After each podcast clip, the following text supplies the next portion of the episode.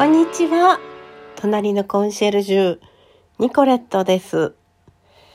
えー、久しぶりでね、この間収録いたしましたけれども、早速ね、お便りいただきましたのでご紹介したいと思います。まずですね、床山さん。ニコレットさん、ほんとご無沙汰してましたですね。私が聞き逃してしまったのかと、トークナンバーを何回も確かめてしまいました。一週間以上聞けなかったので心配していました。お声が聞けて、まずは安心しました。ほ痛みと戦いながらのトークは、さぞやお辛いことかと思いますので、無理なさらないで。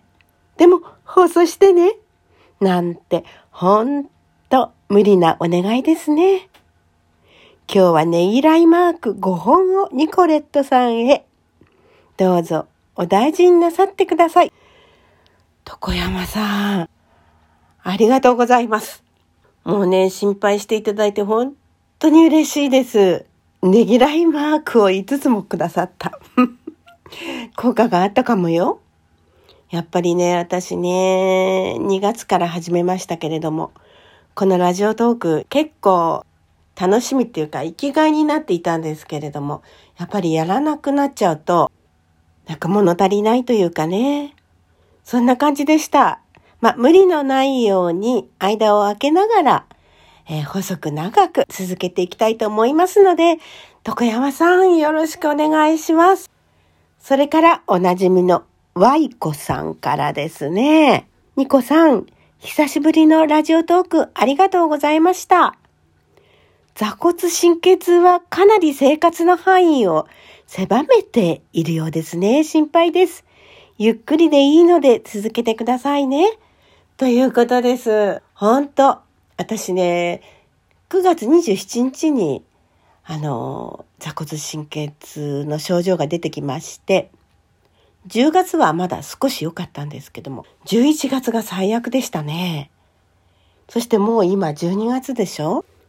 ある時突然治るというので期待しているんですけれども、今までは左足の裏側とヒップにかけてだけだったんですけど、今度はね、その部分は少し良くなってきたんです。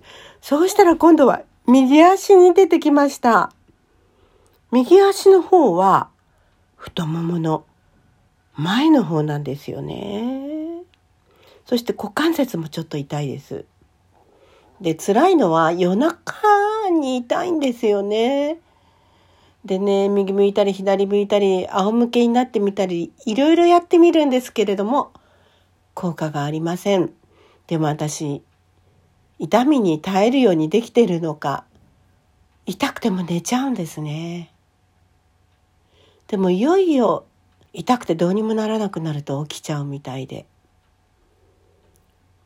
でもまたトイレに行って我慢してじーっとしてるとまた寝ちゃうんですね。ですから、あの、短時間でもカーッと熟睡してるみたいです。それでなんとか、あの、しのげているんでしょうかね。今日はですね、今は対抗説という、わかりますか？あの、キリスト教を信仰している方じゃないと対抗説という使い方はしないんですけれども、高誕祭というイエス・キリストの誕生を待ちわびる季節ですね。毎年ですね、A 年、B 年、C 年というのがありまして、今年はね、C 年、そして、えーこの高誕祭では、ルカによる福音書が朗読されます。そこで、ルカによる福音書をちょっとご紹介してみたいと思います。普段あまり聞くことがないでしょ？で、ルカによる福音書は24節までありますので、本当は1日12月1日から1節ずつ読むと、ちょうど24日には24節、ね、読み終わることになるんですけれども、でもこのイエス・キリストが誕生するのは最初の部分だけですので、その部分をご紹介したいと思います。よろしいですか？ユダヤの王ヘロデの時代、アビア組の祭司にザカリアという人がいた。その妻はアロン家の娘の一人で、名をエリサベトと言った。二人とも神の前に正しい人で、主の掟と定めをすべて守り、火の打ちどころがなかった。しかし、エリザベトは不妊の女だったので、彼らには子供がなく、二人ともすでに年を取っていた。さて、ザカリアは自分の首が当番で神の見前で祭司の務めをしていた時、祭司職のしきたりによってくじを引いたところ、主の聖女に入って香を焚くことになった。香を焚いている間、大勢の民衆が皆外で祈っていた。すると主の天使が現れ、講談の右に立った。ザカリアはそれを見て、不安になり、恐怖の念に襲われた。天使は言った。恐れることはない。ザカリア。あなたの願いは聞き入れられた。あなたの妻、エリサベトは男の子を産む。その子をヨハネと名付けなさい。その子はあなたにとって喜びとなり、楽しみとなる。多くの人もその誕生を喜ぶ。彼は主の見前に偉大な人になり、葡萄酒や強い酒を飲まず、すでに母の胎にいる時から精霊に満たされていて、イスラエルの多くの子らをその神である主のもとに立ち返らせる。彼はエリアの霊と力で主に先立っていき、父の心を子に向けさせ、逆らう者に正しい人の分別を持たせて準備のできた民を主のために用意する。そこでザカリアは天使に言った。何によって私はそれを知ることができるのでしょうか私は老人ですし、妻も年をとっています。天使は答えた。私はガブリエル。神の前に立つ者。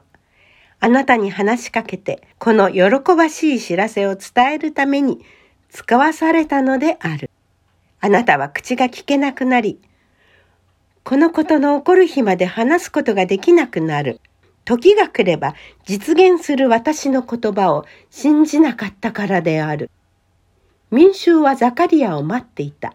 そして彼が聖女で手間取るのを不思議に思っていた。ザカリアはやっと出てきたけれども話すことができなかった。そこで人々は彼が聖女で幻を見たのだと悟った。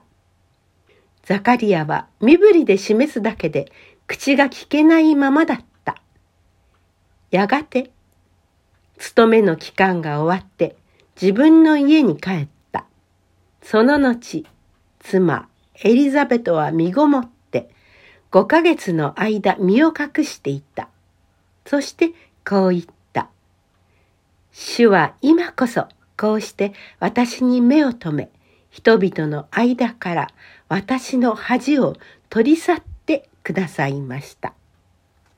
はい、今日はここまでにしておきたいと思います。そしてイエスの誕生が予告されるところへと続いていくんですけれどもね、今日の部分は洗礼者ヨハネが誕生するということが予告されるんですけど、その文を読みました。はい。続いてまたぜひお聞きくださいね。隣のコンシェルジュ、ニコレットでした。